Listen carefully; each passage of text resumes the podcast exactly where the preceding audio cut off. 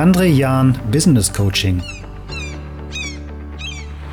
Vom Potenzial in die Kraft.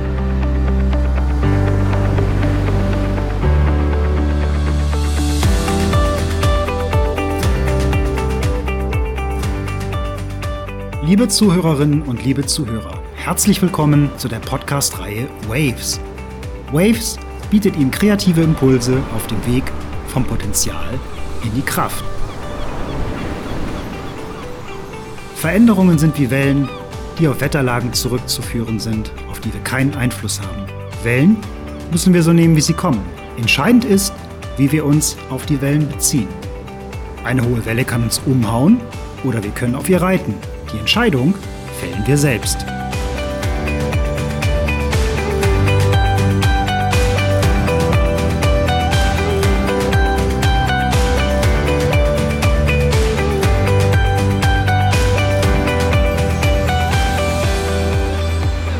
Alle sind wir Teil eines kontinuierlichen Wandels. Um hier nachhaltig in der Kraft zu sein, ist es zum einen wichtig, dass wir Aufgaben wahrnehmen, die unseren Stärken, Potenzialen und Arbeitspräferenzen entsprechen. Zum anderen müssen wir uns optimal mit anderen verbinden, denn die Herausforderungen der Zukunft bewältigen, das geht nur zusammen. Es gibt viele Gründe, warum es in der Zusammenarbeit nicht rundlaufen und das Herstellen dieser Verbindung nicht optimal gelingt zwischenmenschliche Dynamiken, verdeckte Konflikte, persönliche Befindlichkeiten oder unausgesprochene Bedürfnisse lassen die Stimmung im Team kippen und behindern den gemeinsamen Erfolg. Nicht selten ein Grund für Talente, ein Team oder sogar das ganze Unternehmen zu verlassen. Aber wie gelingt das Herstellen einer optimalen Verbindung der vorhandenen Stärken, Potenziale und Arbeitspräferenzen im Team? Welche Anforderungen an Führung resultieren daraus und Worauf muss inmitten des War for Talents bei der Suche nach dem besten Neuzugang für das Team geachtet werden?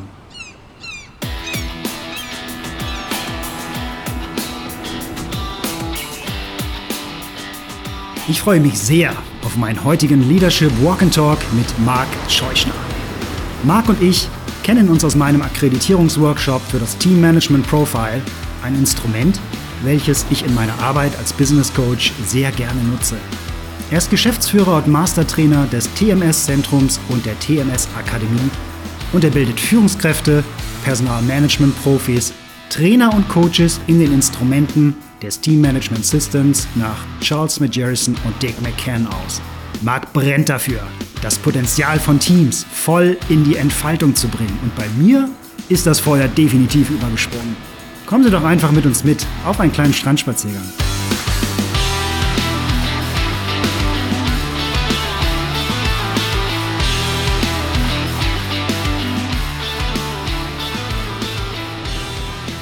Hi Marc, wie schön dich hier zu sehen und wie schön, dass wir gemeinsam eine Episode von Waves aufzeichnen.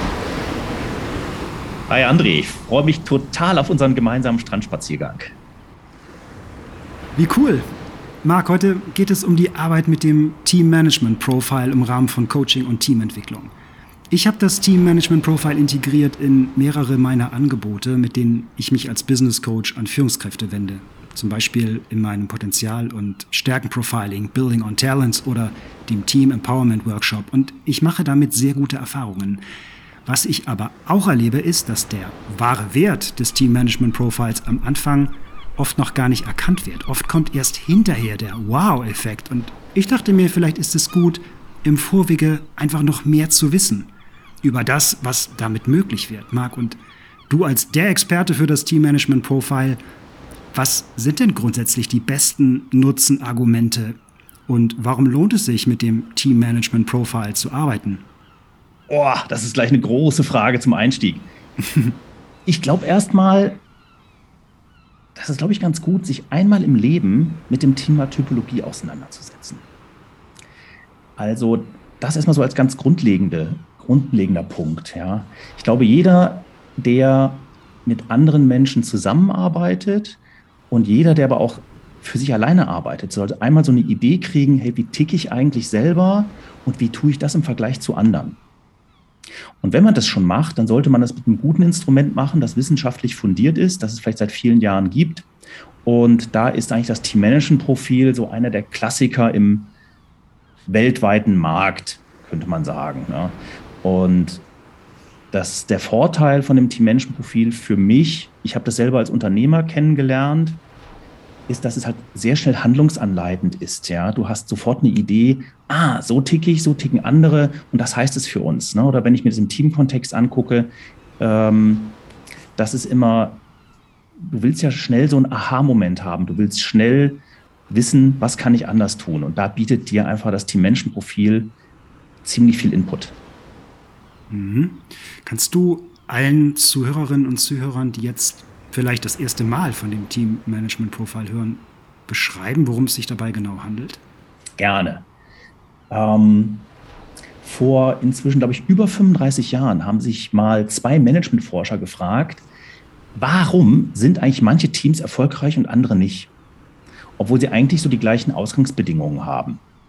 Und die beiden, Margerison McCann, haben erstmal angefangen, so Teammitglieder, Führungskräfte wie dich und mich zu fragen, Mensch, was sind eigentlich so Tätigkeiten, die dir wichtig sind? Wo du sagst, ja, das müssen wir machen, damit das bei uns läuft.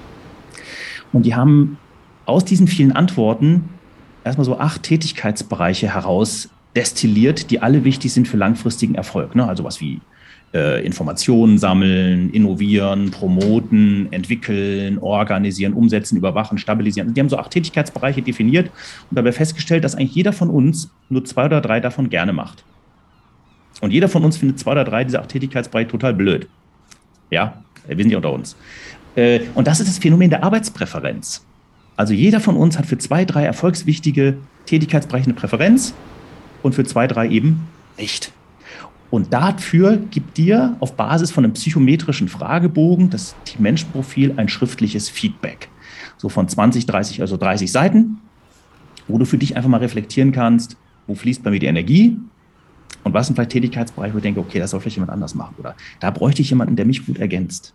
Als ich das Team-Management-Profil kennengelernt habe und wir damals über Kompetenz, Präferenz und, und Passung gesprochen haben, Marc, da brauchte ich eine Zeit, dann ist das alles bei mir gesackt und dann ist plötzlich ähm, das Bild von einem Pinguin bei mir irgendwie hochgekommen und fortan war sozusagen mein Pinguin-Prinzip ähm, geboren, ähm, mit dem ich seitdem im Coaching arbeite. Ich dachte daran, welchen Unterschied es macht, wenn, wenn ein Pinguin in seiner Präferenz, also dem, dem Schwimmen unterwegs ist, so wie du das ähm, eben beschrieben hast. Er hat ja sowohl Kompetenzen, die ihm am Land als auch äh, im Wasser nützlich sind, während er jedoch am, am Land äh, immer eher so ein bisschen tollpatschig da so vor sich hin watschelt, macht er ja im Wasser eine deutlich bessere Figur. Ne? Also hier gibt es eine optimale Passung. Pinguine sind, sind perfekte Schwimmer.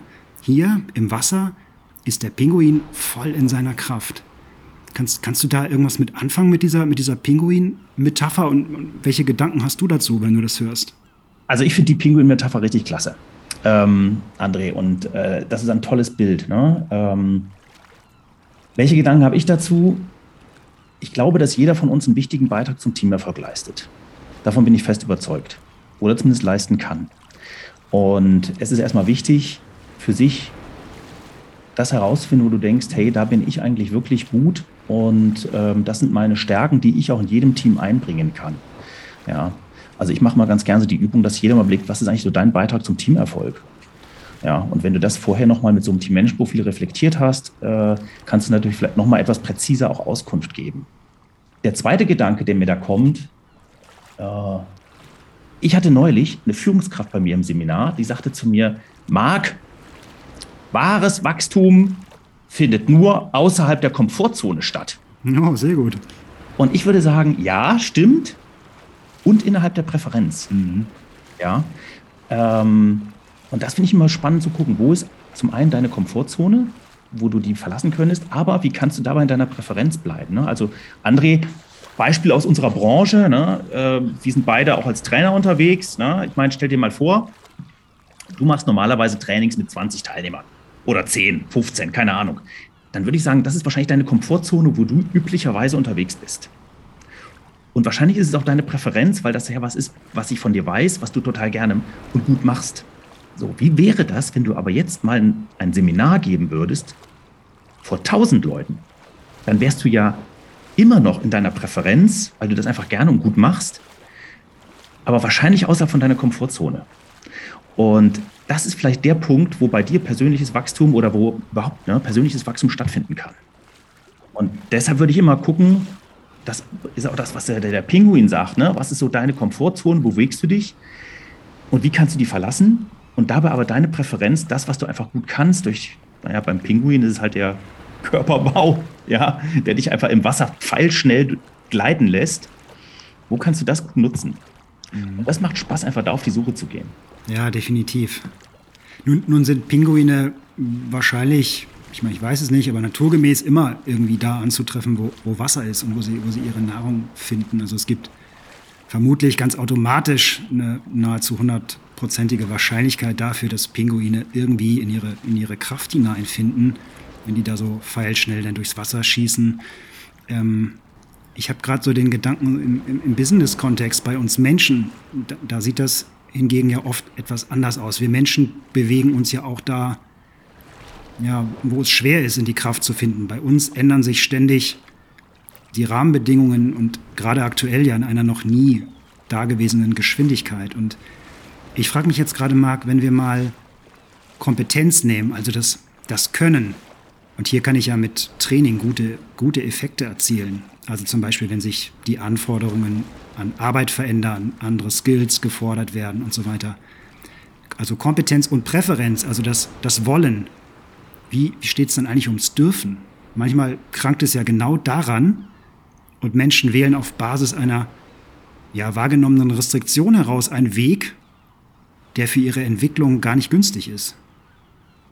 Ja, ich glaube, das sind genau die Sachen, die wir da auch auseinanderhalten müssen. Ne? Also ähm, jeder von uns hat bestimmte Kompetenzen, die er gerne einbringt. Das ist so das, was man gelernt hat. Ja, ähm, so ein bisschen so die Hard Facts, könnte man fast sagen. Ne? Und auf der anderen Seite, äh, was wir mit dem Team-Menschen-Profil messen, ist dann eher die Präferenz. Also das, was du wirklich gerne machst, wo dein, ja, wie du so schön sagst, ne? wo du in der Kraft bist, wo du richtig merkst, hier bin ich im Flow, hier bewegt sich was. Ne? Hier bin ich auch gerne und das ist für mich auch nicht stressig, wenn ich die Tätigkeiten mache, auch wenn es sogar mal ein bisschen mehr wird. Ähm, und das muss beides erkannt werden. Und das ist natürlich gerade auch für Führungskräfte immer wieder eine Herausforderung, genau das zu erkennen äh, und dann das auch zuzulassen. Ne? Und da sind wir halt beim Dürfen. Darf ich eigentlich das, was ich, woran ich gut bin, das auch machen? Jetzt kann ich natürlich auch mal eine bestimmte Zeit lang nicht in der Präferenz unterwegs sein. Ich meine, das ist ja äh, wahres Leben.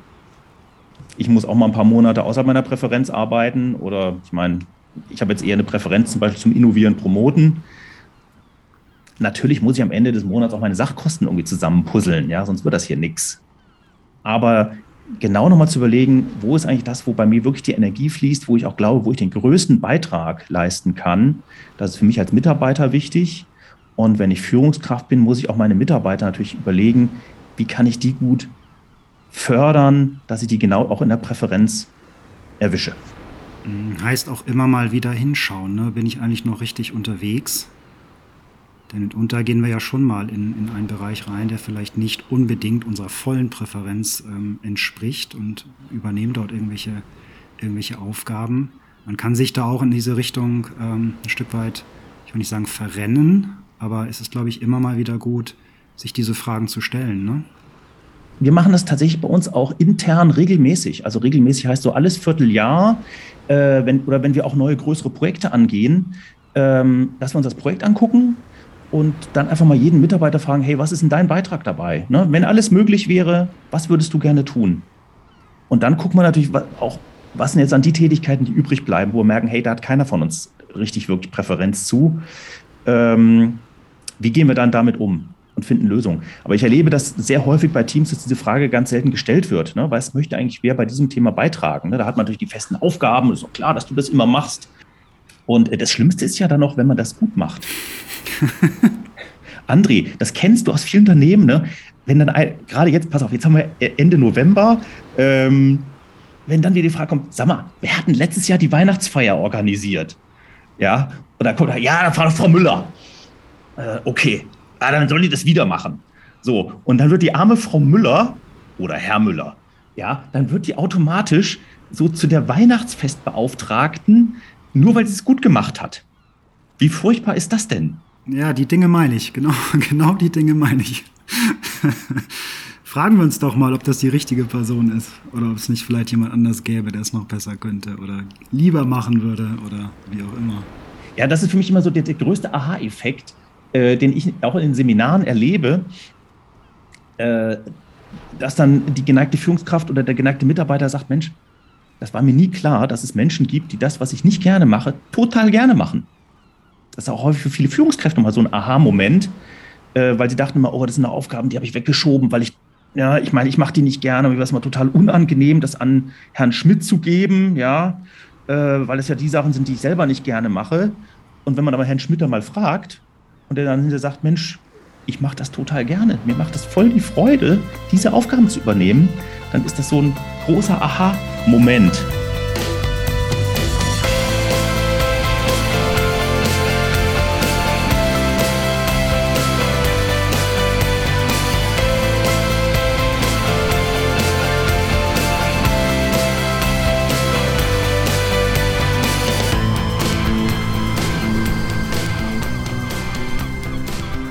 Wir sprachen jetzt über einzelne Personen. Charles McJerrison und Dick McCann sind ja der Frage nachgegangen, das hattest du erzählt vorhin, warum manche Teams erfolgreich sind und andere nicht. Was braucht es denn, damit Spitzenleistung in Teams möglich wird? Wann entsteht ein High-Energy-Team, wie du es nennst, ähm, das die vorhandenen Potenziale perfekt nutzt und als Kollektiv voll in die Kraft kommt? Also wie so eine Art Pinguin-Kolonie sozusagen. Ich glaube, das sind ganz verschiedene Faktoren erstmal wichtig. Majerison McCann haben da einen Teil der Forschung auch geliefert. Also, wenn wir jetzt erstmal so in diesem Team-Management-Profil bleiben, dann ist ja der Kerngedanke, dass es acht Aufgabenbereiche gibt, die alle wichtig sind für langfristigen Erfolg. Und eine Bedingung, dass Teams überhaupt hervorragende Leistung vollbringen, ist, dass diese acht Tätigkeitsbereiche alle im Blick sind. Ja. Also du kennst es vielleicht selber, ne? manchmal gibt es ja Teams, die vergessen zu promoten zum Beispiel. Ne? Also promoten ist eine dieser acht äh, im Englischen Types of Work, wie wir so schön sagen. Ja. Teams, die das vergessen, die mögen ja eine tolle Leistung erbringen, ja, aber es weiß keiner. Und das sind häufig die Teams, die am Ende des Jahres als erstes die Budgets gestrichen kriegen, ne? weil Chef, Chef sagt, sag mal, gibt's die noch? Ja, äh, ich habe von dir schon seit Monaten nichts mehr gehört. Cutten wir mal Budget 50 Prozent, bam. Ne? Die machen eine super Arbeit, aber es weiß keiner im Unternehmen. Ja. Ja, manchmal gibt es halt auch Teams, die vergessen zu, umzusetzen. Das sind so kreative Teams, die von einer Idee zur anderen springen. Die kriegen halt salopp gesagt langfristig nichts auf die Kette. Warum? Weil die umsetzungsschwach sind. Und Umsetzungsschwäche ist nicht erstmal nicht negativ, weil die ja andere Potenziale haben. Aber die kriegen häufig ihre Themen nicht in die Fläche. Ja, wenn es wirklich heißt, routiniert sowas langfristig auf diese Reihe zu kriegen. Also, ähm, das ist für mich erstmal der erste Bedingungspunkt für ein Hochleistungsteam, dass du einfach diese acht Tätigkeitsbereiche alle im Blick hast und das ist natürlich alles nicht gleichgewichtet. Du musst dir schon manchmal überlegen, was müssen wir jetzt mehr, was müssen wir weniger tun. Ähm, aber zumindest, dass du sie alle im Blick hast. Das wäre also jetzt erstmal, wenn ich mir diese Arbeitspräferenzen angucke, ein wichtiger Punkt. Ein zweiter wichtiger Punkt ist natürlich immer äh, auch den Teamprozess im Blick zu haben. Ja, da machen wir vielleicht mal einen getrennten Strandspaziergang zu, ja, äh, weil immer wenn Menschen zusammenarbeiten und die wollen gemeinsam was erreichen, ähnlich wie bei uns heute beim Strandspaziergang, da geht immer ein sozialer Prozess los. Und du kannst ziemlich gut beschreiben, welche Fragen jedem von uns in welcher Reihenfolge durch den Kopf gehen werden.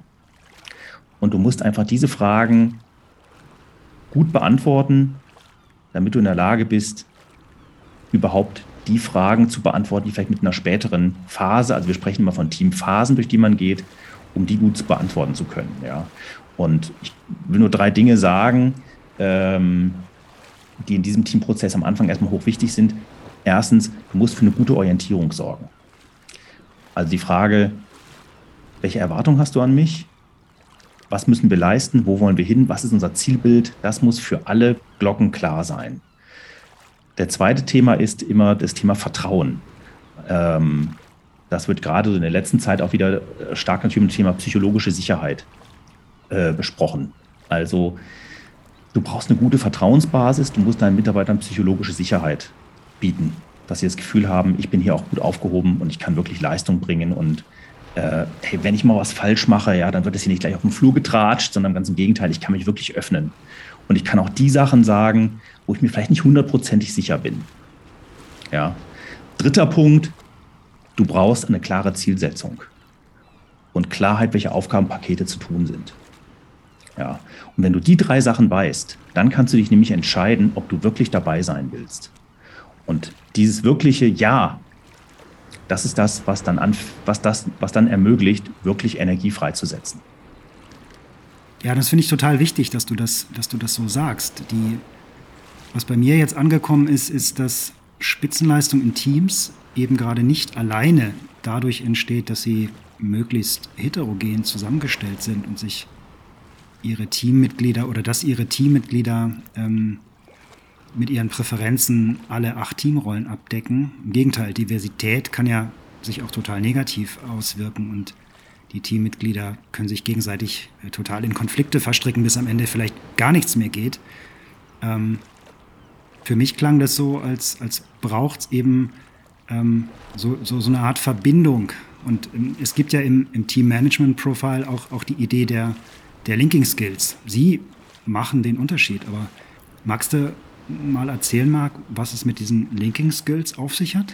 Ja, auch das, André, ist ein, ein brutal wichtiger Punkt. Ne? Ähm, das ist auch was, was mir bei dieser Diversity-Diskussion manchmal ein bisschen zu kurz kommt. Ja? Wenn du ein Team hast, das aus sehr unterschiedlichen Menschen besteht, mit unterschiedlichen Vorlieben, unterschiedlichen Kulturen, Gender und so weiter, dann hast du das Potenzial in dem Team herausragendes zu leisten. Klammer auf, immer in der Hoffnung, dass die Kompetenz stimmt. Zweite Klammer, immer in der Hoffnung, dass es ein Thema ist, das überhaupt dieses Diversity verlangt. Ja, also unterschiedliche Blickwinkel. Das brauchst du nicht bei jedem Thema. Klammer zu. Ähm, du hast das Potenzial, mit hochdiversen Teams herausragende Leistungen zu vollbringen. Aber genauso hast du auch das Potenzial, dass es einfach äh, komplett den Bach runtergeht, weil sich ein Team komplett zerstreitet. Ja, also Teams mit einem hohen Grad an Diversity brauchen immer viel Leadership, Führung. Und das ist immer das, was wir unter dem Wort Linking, verbinden, beschreiben. Also wir im Team-Management-System verstehen die Führungskraft als Linking Leader. In dem Kreismodell mit diesen acht Tätigkeitsbereichen ist das in der Mitte dieses Wort verbinden, Linking, was einfach unsere Führungsidee darstellt. Und Linking heißt eben, dass du als Führungskraft die Narbe im Rad sein musst. Derjenige, der alle Tätigkeiten, alle Menschen, die dahinter stehen, zusammenbringt, die Übersetzungsleistung liefert und damit das Potenzial, das da ist, in Richtung Resultat ausrichtest. Ja, um diese Linking Skills dreht es sich sehr oft auch in, in meinen Coachings mit Führungskräften. Hier geht es darum, wie es gelingen kann, gute Kooperationsbeziehungen herzustellen zu den Teammitgliedern, die unterschiedliche Teamrollen einnehmen. Linking ist für mich die wesentlichste Anforderung an Führung. Und ich finde, dafür ist es zunächst mal total wichtig, sich, sich auch selber richtig einschätzen zu können. Das ist, ist dann so die Frage, aus welcher Richtung des Rades komme ich und mit wem trete ich eigentlich in Kontakt. Ja, das ist ein, das ist ein guter Punkt. Ne? Äh, jeder von uns hat ja seine eigene Präferenz. Ne? Auch jede Führungskraft hat eine bestimmte Präferenz. Und es könnte ganz nützlich sein, ähm, erstmal zu überlegen, aus welcher Richtung argumentiere ich eigentlich? Was ist mir eigentlich beim Arbeiten wichtig? Ne? Also, du weißt es vielleicht noch aus dem Seminar. Ich bringe immer das, dieses schöne Beispiel, dass jeder von uns eigentlich weiß, was Arbeiten ist. Es könnte aber sein, dass es ganz viel mit deiner Arbeitspräferenz zu tun hat und dass für einen Kollegen Arbeiten was ganz anderes bedeutet. Ja, und äh, ein Verständnis zu haben, was ist eigentlich für dich Arbeiten, was ist für den Kollegen Arbeiten und welchen Beitrag zum Teamerfolg liefert der Kollege, eben dadurch, weil für den Arbeiten was ganz anderes bedeutet. Ja, ich glaube, das ist so, ist schon auch ein wichtiger Punkt, sich darüber nochmal klar zu werden. Ja, total. Und ich, ich muss gerade denken an ein Coaching mit einer Führungskraft. Ähm, ich glaube, das war eines, eines der ersten Coachings, wo ich das Team Management Profile ähm, habe einfließen lassen. Ähm, das war eine, war eine sehr starke Führungskraft, ein zielstrebiger Organisator in der Hauptrolle, auswählender Entwickler, systemischer Umsetzer in den Nebenrollen. Ich würde sagen, unabhängig extrovertiert, gut strukturiert, pragmatisch, analytisch. Ähm, diese Führungskraft war sich nicht wirklich bewusst, dass diese Rollen zusammengenommen, also jetzt Haupt- und Nebenrollen zusammenaddiert, irgendwie 75 Prozent der Verteilung auf dem Rat ausmachten und welchen Einfluss diese hochkonzentrierte, geballte Power auf die Interaktion mit einigen Mitarbeitern im, im Team hatte. Und da gab es nämlich einige Probleme. Da war insbesondere eine Mitarbeiterin, mit der die Führungskraft unzufrieden war, weil sie sich nicht so recht entwickeln wollte. Sie blieb bei operativen Themen hängen, setzte Dinge um, sehr gut zwar, wahrscheinlich auch ein hoher Anteil vom, vom kontrollierenden äh, Überwacher da mit drin. Sie, sie machte aber irgendwie nicht den nächsten Schritt. Also so hat die Führungskraft das genannt, so den, den nächsten Schritt. Sie fand insbesondere nicht hinein in Projektarbeit oder trug relativ wenig bei zur Ideenfindung und, und der Entwicklung von etwas Neuem und Verbesserung. Und darum ging es halt in der Einheit auch maßgeblich. Diese Nicht-Weiterentwicklung stand in der Beziehung immer zwischen den beiden und war auch in Mitarbeitergesprächen ein Thema, das auf beiden Seiten für richtig Anspannung und für Stress sorgte. Und als ich mit der Führungskraft im Coaching ein äh, Team Management Profile machte und, und wir das besprachen, da fiel es ihr wie, wie Schuppen von den Augen. An, anstatt die Mitarbeiterin in ihrer Stärke und vor allem als eine gute Ergänzung für sich selbst und das Team zu sehen, hatte sie versucht, die Mitarbeiterin dahin zu bewegen, so zu sein, wie sie selbst war. Das hätte aber bedeutet, dass die Mitarbeiterin eine Rolle außerhalb ihrer Präferenz hätte wahrnehmen müssen.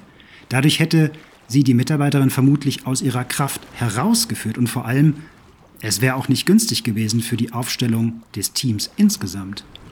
Nach dem Coaching mit dem Team Management Profile hat die Führungskraft für sich erkannt, dass die Mitarbeiterin mit ihren Stärken und Präferenzen genau am richtigen Platz war und konnte ihren Wert schätzen, also Wertschätzung im eigentlichen Sinne. Sie komplettierte das Rad und war daher unverzichtbar für das Team und zwar genauso, wie sie eben war.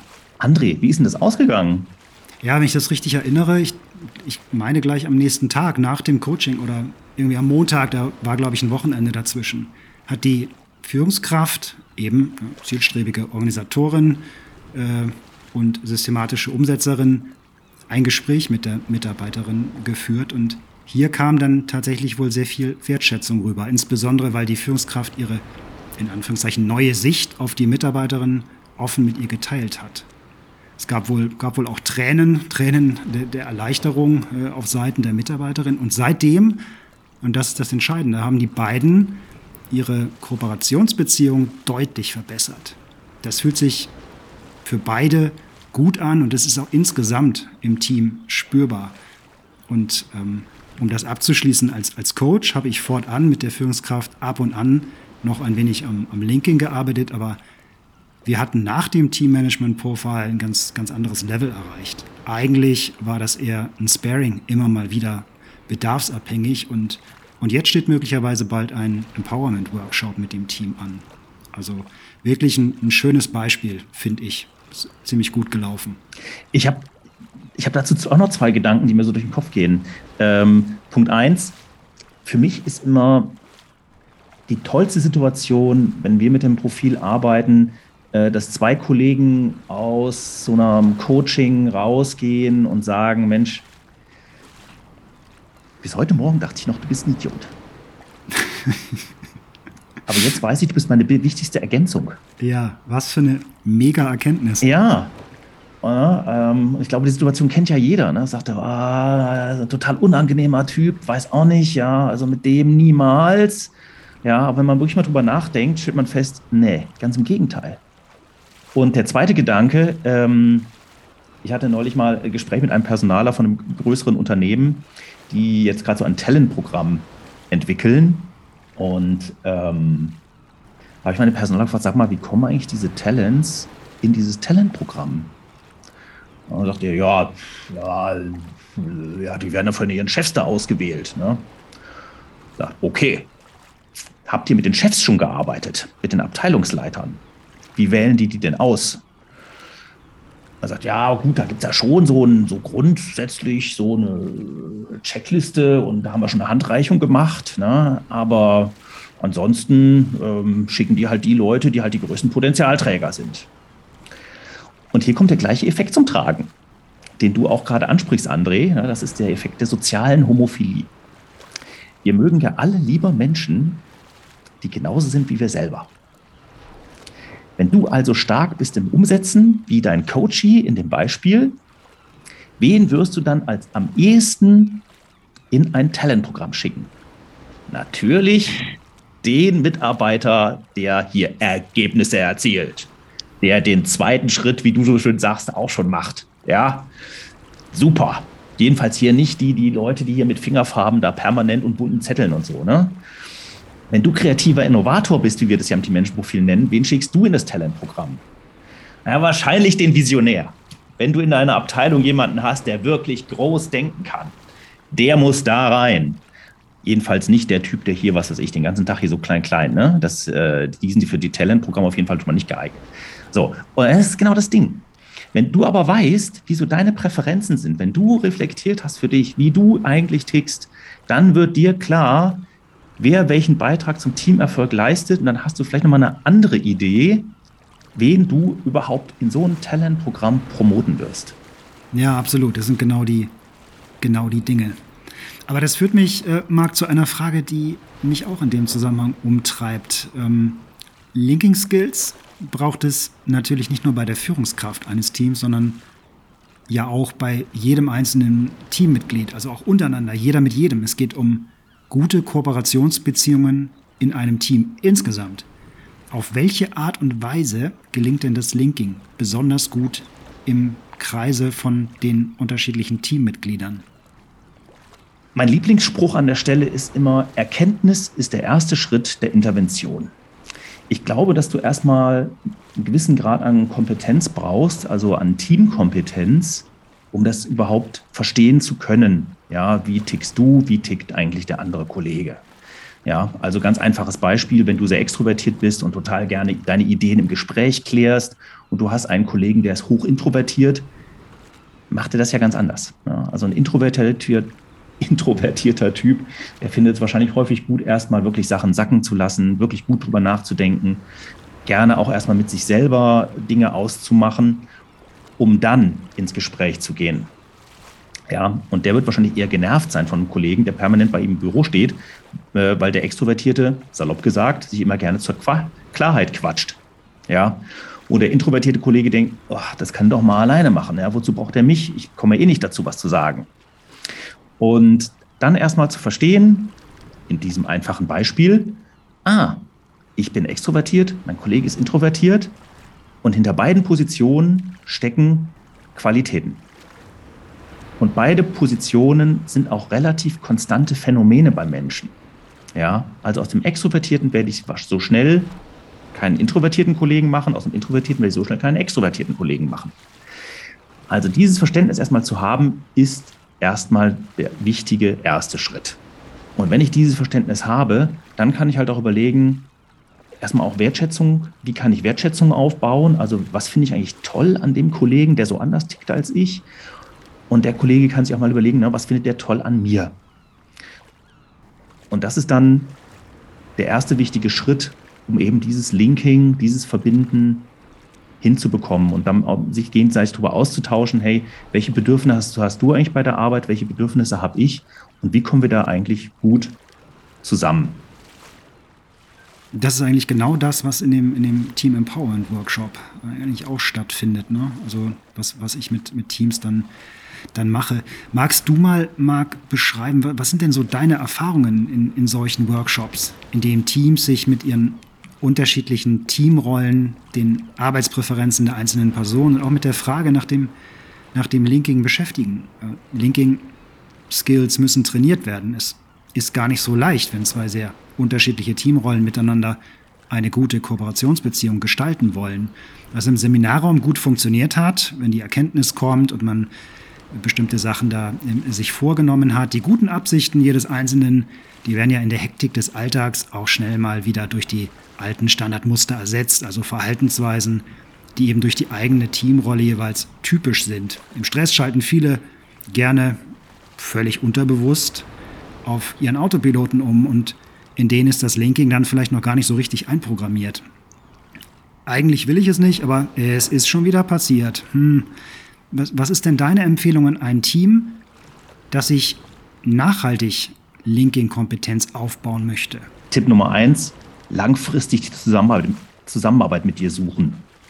Ja, also André, unter uns, ich mache das jetzt seit 15 Jahren Fulltime.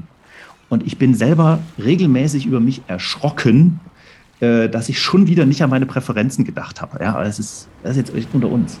Ähm, aber das macht mir selber immer wieder klar, dass das wirklich ein Prozess ist, dass man sich permanent damit auseinandersetzen muss, weil jeder von uns, wir verändern uns ja auch. Ne? Also ähm, ja, Präferenzen sind natürlich ein relativ konstantes Phänomen beim Menschen, aber es verändert sich auch. Es kommen neue Qualitäten dazu, andere verschwinden vielleicht wieder oder kommen später wieder.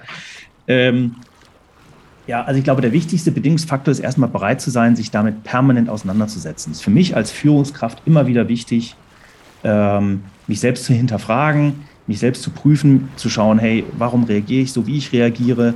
Ähm, und mir immer wieder auch zu überlegen, na, was sind so die Dinge, ähm, die ich an den Menschen schätze, die ebenso ganz anders sind als ich.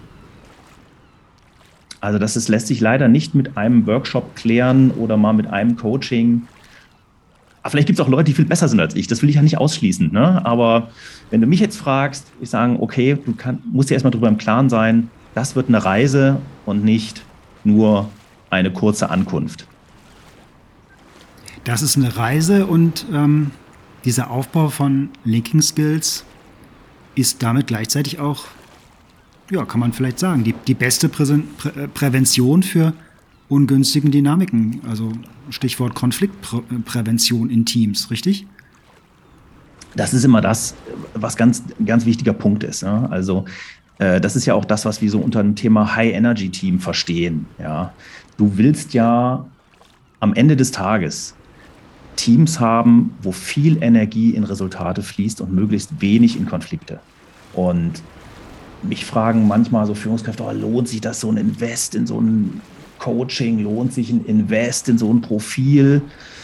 Und da muss man halt einfach überlegen, wie viel Prozent der Arbeitszeit gewinnen die Mitarbeiter, wenn weniger Energie in Konflikte fließt. Ja. Und wenn du es einfach schaffst, dass, fangen wir mal klein an, dass 5 Prozent Arbeitszeit gewonnen wird, dadurch, dass plötzlich mehr Klarheit ist, wer aus welcher Richtung spricht, dass plötzlich mehr Klarheit ist, wer welchen Beitrag zum Teamerfolg liefert, hast du das schon eingespielt, aber locker. Ja, das klingt nach, nach einem guten Argument. Äh, Marc, jetzt, jetzt arbeiten in einem High-Energy-Team Menschen, die im Rahmen ihrer Präferenz voll in der Kraft sind, sich mit ihren Stärken einbringen können und das Linking untereinander gut hinbekommen. Das, das klingt für mich auch ähm, nach einer ziemlich gesunden Form der Zusammenarbeit. Also, und nach einem guten Grund, morgens aufzustehen. Aber ich sprach ja eben in dem Beispiel aus meinem ähm, Coaching, also wo ich das erste Mal das, das Team Management Profile zur Anwendung gebracht habe und auch ähm, ich sprach von, von Stress und Anspannung, den die Führungskraft, aber auch die Mitarbeiterin gespürt hat. Sowas kann ja im schlimmsten Falle krank machen. Also auf jeden Fall macht es aber mal, mal keinen Spaß. Kann ich sagen, steht, steht ein High-Energy-Team für Spitzenleistung mit Leichtigkeit und Freude an der Arbeit? Ganz genau. Ich glaube, das ist es. Und das ist immer was, was ja auch in das Thema Retention einzahlt. Ja, du willst ja nicht gerade in der heutigen Situation, ja, äh, wo äh, Fachkräfte ja wirklich gesucht sind in vielen Bereichen, willst du nicht äh, wöchentlichen Personalwechsel haben. Ne? Du willst Mitarbeiter, die lange Freude haben. Du willst Mitarbeiter, die ähm, auch über das Renteneintrittsalter hinaus vielleicht sogar Spaß haben. Das geht nicht in allen Berufen, völlig klar. Ne? Aber ähm, die vor allen Dingen nicht sagen, ich freue mich auf die Rente, sondern ganz im Gegenteil, die sagen, Mensch, ich könnte das wirklich mein Leben lang machen. Also weil es halt eben geht. Ne? Und genau das ist es, was wir auch in einem High-Energy-Team verstehen, ne? dass die Menschen wirklich da abgeholt, sind, abgeholt werden, wo sie stehen. Das ist jetzt natürlich ein typischer Trainer-Coach-Spruch. Ja. Aber ähm, am Ende geht es ja doch darum, dass du deine Präferenzen einbringen kannst und damit einen Arbeitsplatz hast, der dir langfristig einfach auch Freude macht, weil du eben gute Resultate erzielst aus einer Leichtigkeit, genauso wie du das beschreibst.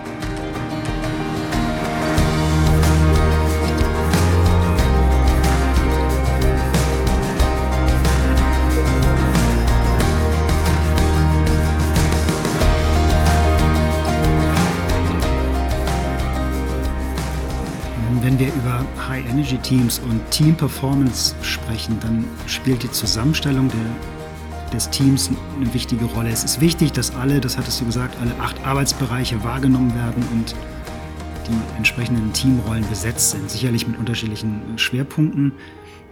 Aber dann gibt es sozusagen nirgendwo einen, einen blinden Fleck. Nun gibt es die Möglichkeit, in der Führungskräfte sich ein Team vom Start weg neu zusammenstellen können, relativ selten. Eigentlich übernimmst du als Führungskraft ja eine Mannschaft, die eben schon zusammengesetzt ist und mit der trittst du dann an. Aber es kommt trotzdem, trotzdem immer wieder zu Veränderungen durch Abgänge oder auch wenn der Kader aufgestockt wird, Stellen in einem Team also neu geschaffen werden, auch das äh, kommt ja vor. Dann steht die Frage im Raum, wer ist der beste Neuzugang. Hierfür biete ich meinen Kunden mein Potenzial- und Stärkenprofiling, ähm, Building on Talents an. Ähm, kannst du mal beschreiben, Marc, inwieweit liefert das Team Management Profile für die Frage, wer ist der beste Neuzugang, einen Mehrwert?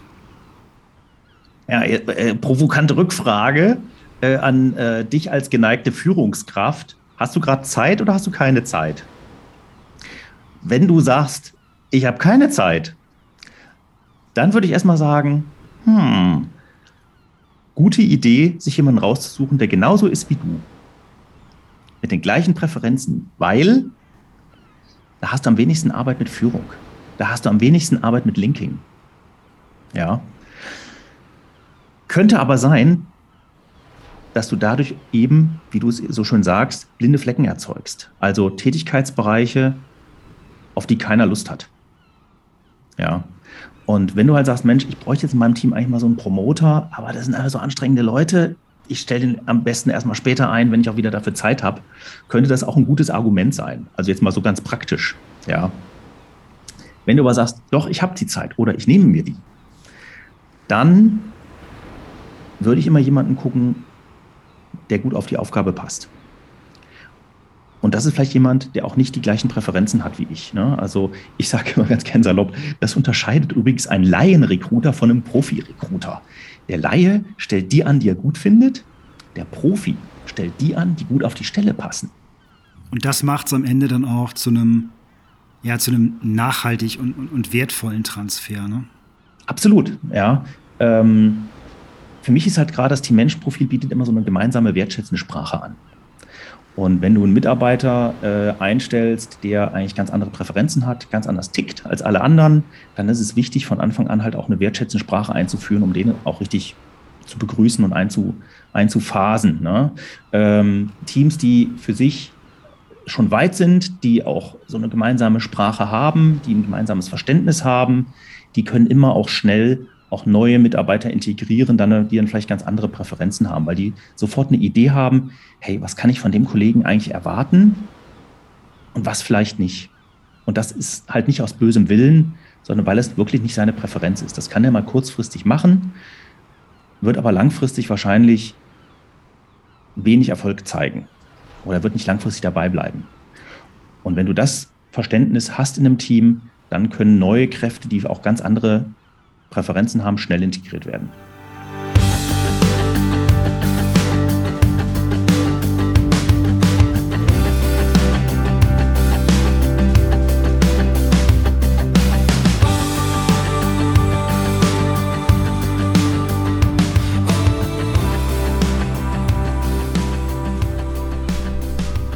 Marc, ich könnte noch, noch ewig so weiter mit dir reden. Ich glaube, es geht ja auch noch Kilometer weiter. Ähm, aber trotzdem, du hörst, trotzdem, du hörst, leise, leise kommt die Musik. Das heißt, hier endet unser, unser Strandspaziergang. Wie schön, dass wir beide uns wiedergesehen haben und diese Episode von Waves aufgenommen haben. Vielen Dank für die vielen spannenden Einblicke zum Team Management Profile und den damit verbundenen Möglichkeiten, das Potenzial von Personen und Teams voll in die Entfaltung zu bringen oder wie ich es sage, vom Potenzial in die Kraft zu führen. André, aber jetzt gucken wir noch einen Moment zusammen aufs Meer, oder? Vielen, vielen Dank. Mir hat es auch sehr viel Spaß gemacht mit dir und ich freue mich schon, wenn wir den nächsten Spaziergang machen. Wenn wir schon mal da sind, gönnen wir uns noch eine halbe Stunde, oder? ja, und nächstes Mal gehen wir genau in die andere Richtung.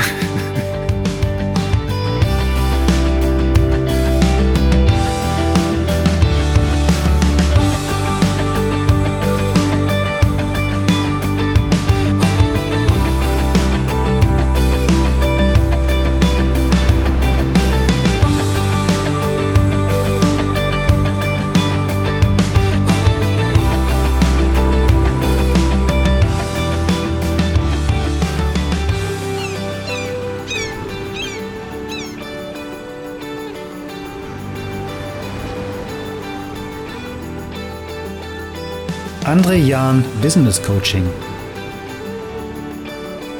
Vom Potenzial in die Kraft.